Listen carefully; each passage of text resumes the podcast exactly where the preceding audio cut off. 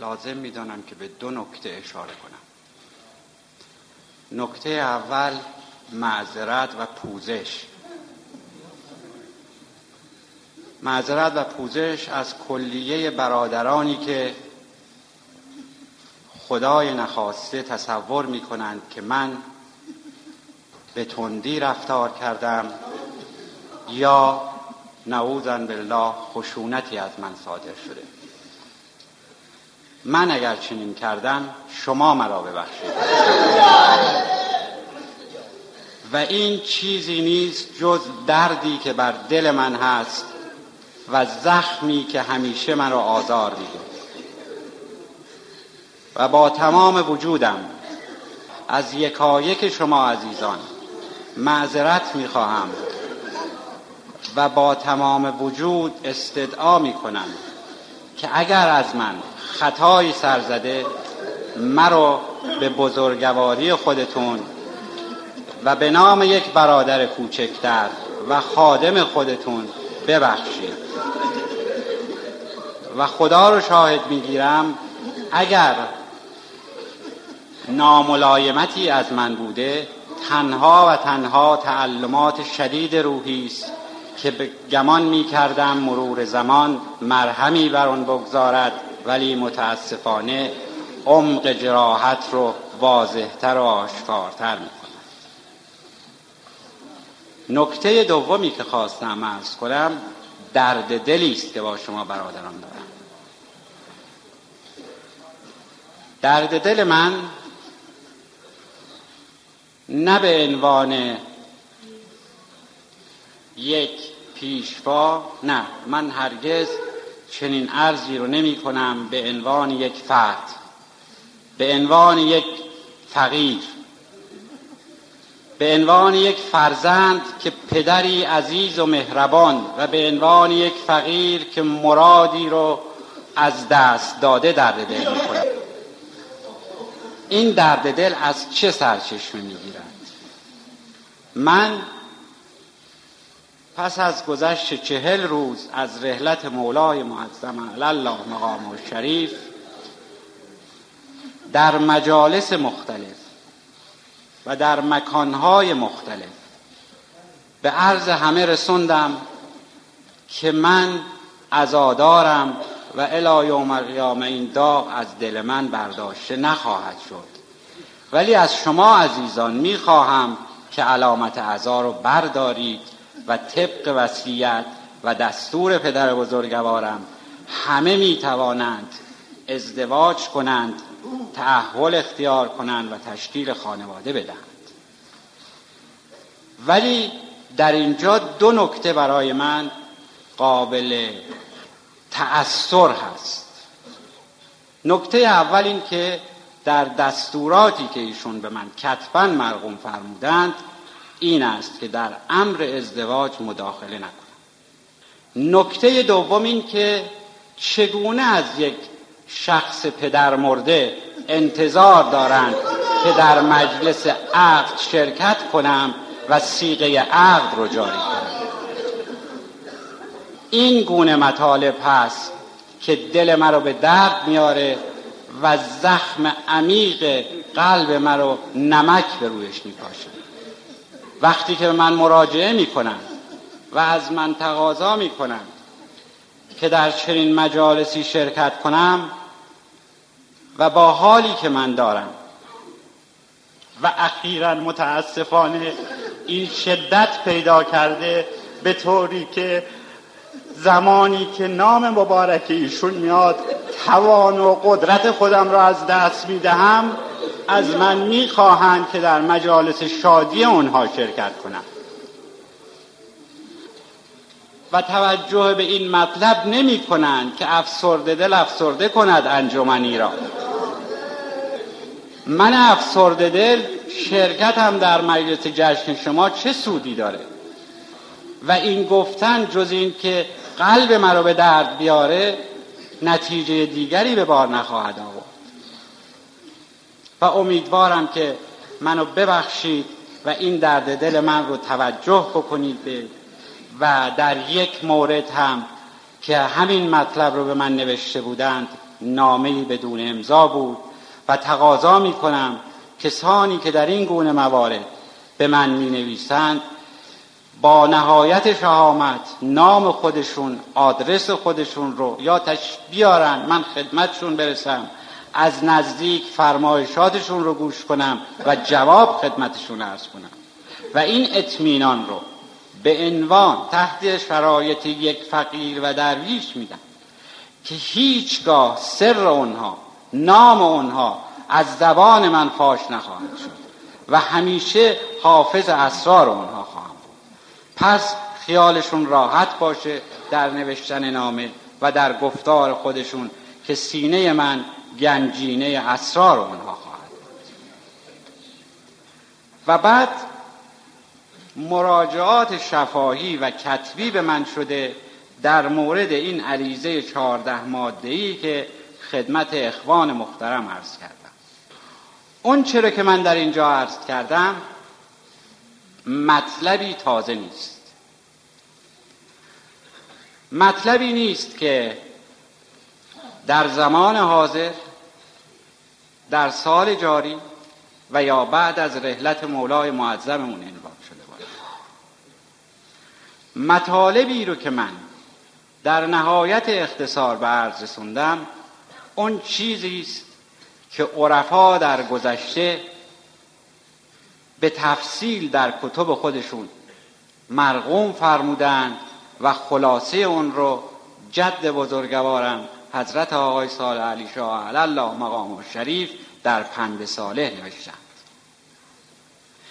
و تک تک اینها رو من اگر بخوام توضیح بدم و حضورتون شرح اون رو عرض کنم مصنوی هفتاد من کاغذ شود. در اینجا عرض می کنم که با یاد خدا دم رو غنیمت بشمارید. این یک دستور کلیست به همه ما. سعدی علیه الرحمه میفرماید هر نفسی که فرو می رود ممد حیات است و چون بر می آید مفرح ذات پس در هر نفسی دو نعمت موجود و بر هر نعمت شکری واجب. پس مؤمن و فقیر در همه حال و در همه دم بایستی به یاد محبوب و خدای خودش باشه. و دمی رو از یاد او قفلت نکنه و دم رو غنیمت بشمارد و در دمها و ایام یاد محبوب رو از یاد نبرد مطلب دیگری رو که در این عریضه مشکل گرفته بودند و سوال کرده بودند نکته چهارم بود که عرض کردم گوهر مردمی را به نور ایمان تابناک نگه داریم گوهر مردمی چیست؟ گوهر مردمی قلب مؤمن قلب همون عضوی است که از نظر ظاهری و از نظر فیزیکی است و اساس بدن انسان رو تشکیل میده.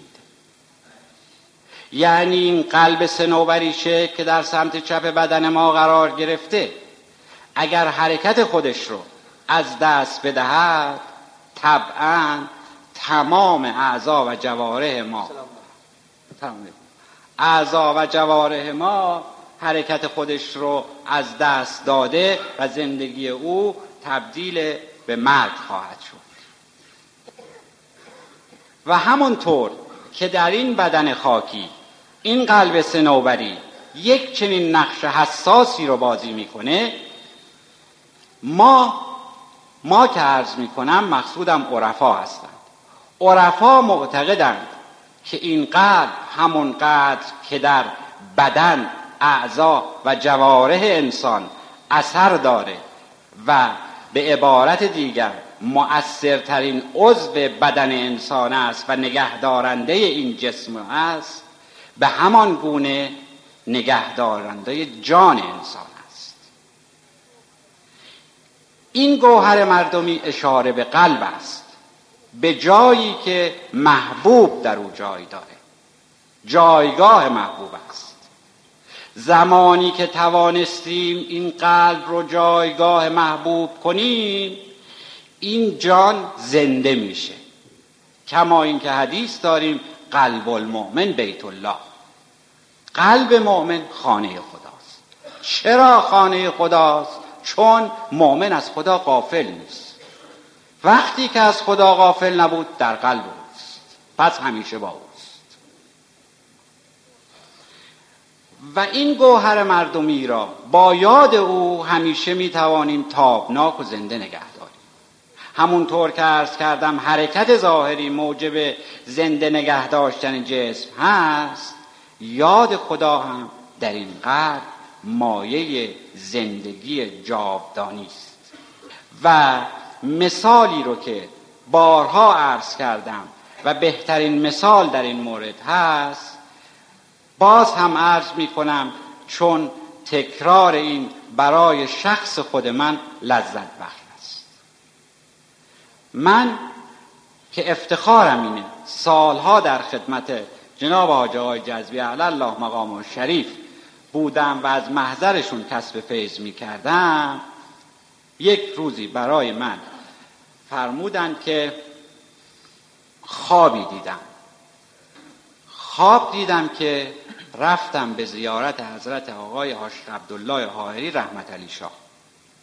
وقتی که به جلوی منزل ایشون رسیدم دیدم که ایشون سوار بر مرکب و آزم جایی هستن من حضورشون عرض کردم که قربان شما همیشه در این ساعت روز در منزل جلوس فرمودید. میفرمودید و فقرا به زیارت شما می آمدند و چه شده که حالا و در این ساعت روز از منزل خارج شدید و عزم کجا رو دارید؟ ایشون در جواب فرمودند که فلان کس فوت کرده و برای تشریح جنازه او و شخصش هم مشخص است که حالا به دلایلی از نام بردن اون شخص خود داریم. فرمودن که شخص فوت این شخص فوت کرده و ما برای تشییع جنازه او به قصال خانه می تو هم با ما بی حاجه های جذبی فرمودن که در عالم رویا ایشون سوار بر مرکب و من پیاده در خدمتشون به طرف قصال خانه رفتیم.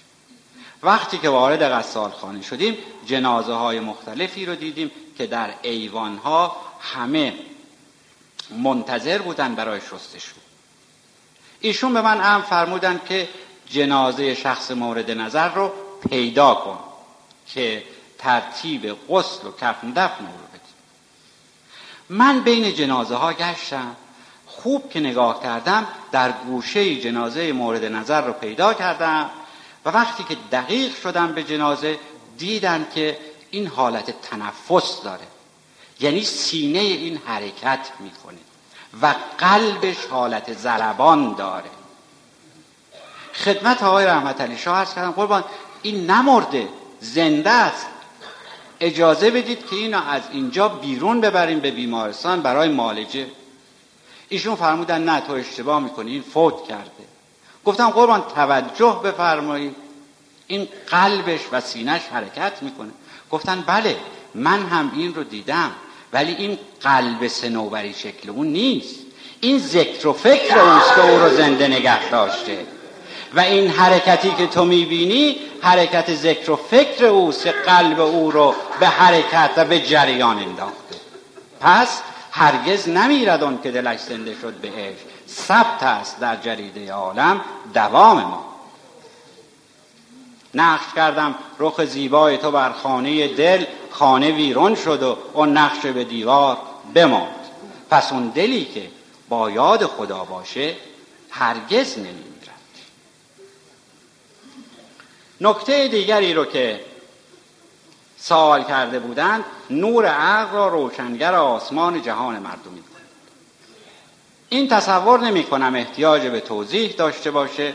بدین معنی که خیلی واضح و روشن است که در اینجا بنده استدعا کردم که در تمام موارد به عقل خود مراجعه کنید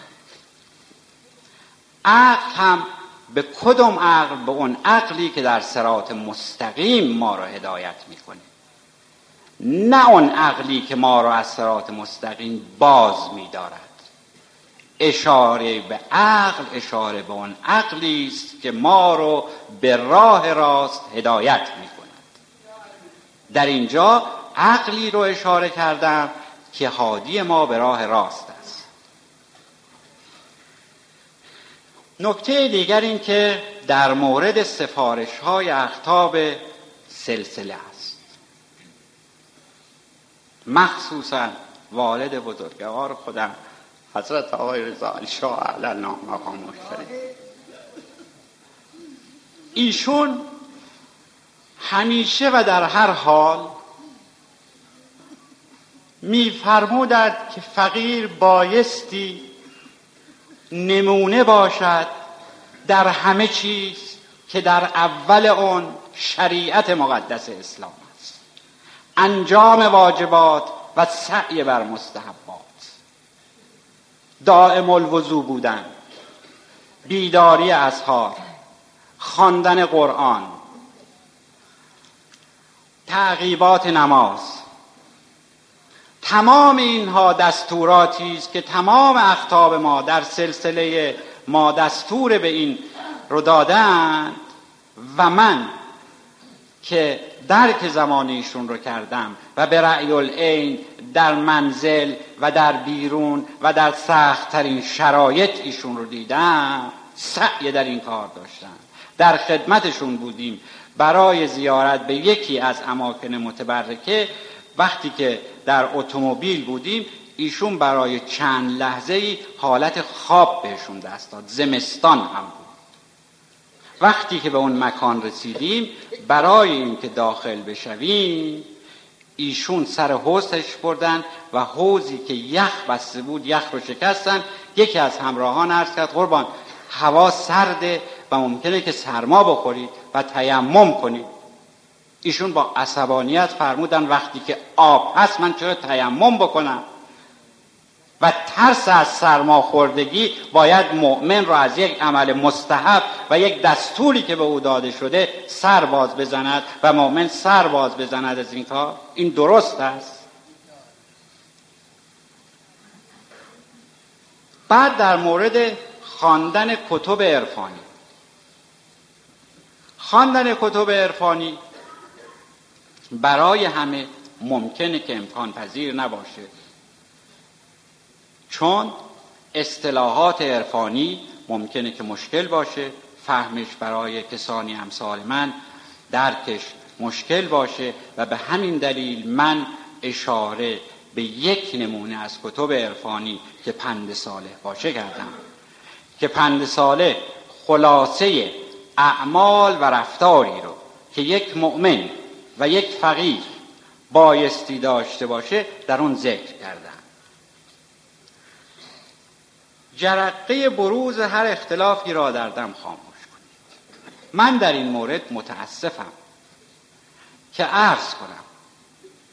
بعضا دیده شده در همین حسینیه که ساخته شده برای عبادت برای ذکر برای فکر برای توجه به خدا و توجه به محبوب. در همین حسینیه اختلافاتی بین فقرا و برادران به وجود آمده که نهایت باعث تأسفه اینجا مکان وحدت است. مکانی است که بایستی همه و همه با هم دست به دست هم بدیم و به سوی او توجه کنیم. نه اینکه در اینجا اختلاف مطرح کنیم و یا بروز اختلاف رو عنوان کنیم. من استدعا کردم که بروز اختلاف رو در دم خاموش کنیم. نه اینکه به روی این شعله کوچک مقداری بنزین یا نفت بریزید که این شعله شعله برتر بشه. این انتظار آرزو خواهش و استدعای من است که اختلافات را از میان برداریم. ما زمانی که همدیگر رو برادر خطاب می‌کنیم برادرانه هم با هم کنیم برادرانه رفتار کردن این نیست که تنها به مسافه اکتفا کنیم. نه. برادرانه رفتار کردن دارای شرایطی است. فل مثل یکی از شرایطان است که گذشت داشته باشه. آیا این گذشت رو داریم که در مقابل مادیات از همدیگر چشم بپوشیم و برادرانه با هم رفتار کنیم؟ آیا این گذشت رو داریم که حداقل در این مکان مقدس و در شب جمعه که طبق دستور و فتوای مرحوم آقای سلطان علی شاه الله مقام شریف از از آن مغرب پنجشنبه تا از آن ظهر جمعه کار دنیا نباید کرد. حالا توجه بکنیم به این که آیا این رو واقعا ما عمل می‌کنیم یا نه؟ آیا مقید به این هستیم که به زمانی که وارد این مکان می‌شویم از دنیا صحبت نکنیم و فقط به او بنگریم و به او توجه داشته باشیم؟ خودمون رو آماده این مطلب بکنیم. یعنی در این مکان جز او چیزی نخواهیم. به خاطر مادیات وارد این مکان نشویم. حیف ماست که در این مکان که می‌توانیم به یاد خدا به یاد محبوب به یاد دوست باشیم و از یاد او لذت ببریم خودمون رو به مسائل ظاهری و مادی سرگرم بکنیم. بعد تأسف خواهیم خورد و متاسفانه تأسف دیر خواهد بود. مطلب دیگر این که وحدت و تمرکز رو در گرد پرچم اسلام. وحدت و تمرکز در گرد پرچم اسلام منظور بنده اینه که در حال حاضر متاسفانه قدرت های بزرگ یا اصولا غیر مسلمین بر این هستند که به انواع مختلف مسلمین رو تضعیف کنند و ما که به حمدالله در مملکتی زندگی می کنیم که این مملکت دارای نظامی است که این نظام جمهوری اسلامی است و قوانین شریعت مقدس اسلام به حمدالله به طور کامل اجرا می شود ما همین وحدت و تمرکز رو داشته باشیم و از این وحدت استفاده کنیم.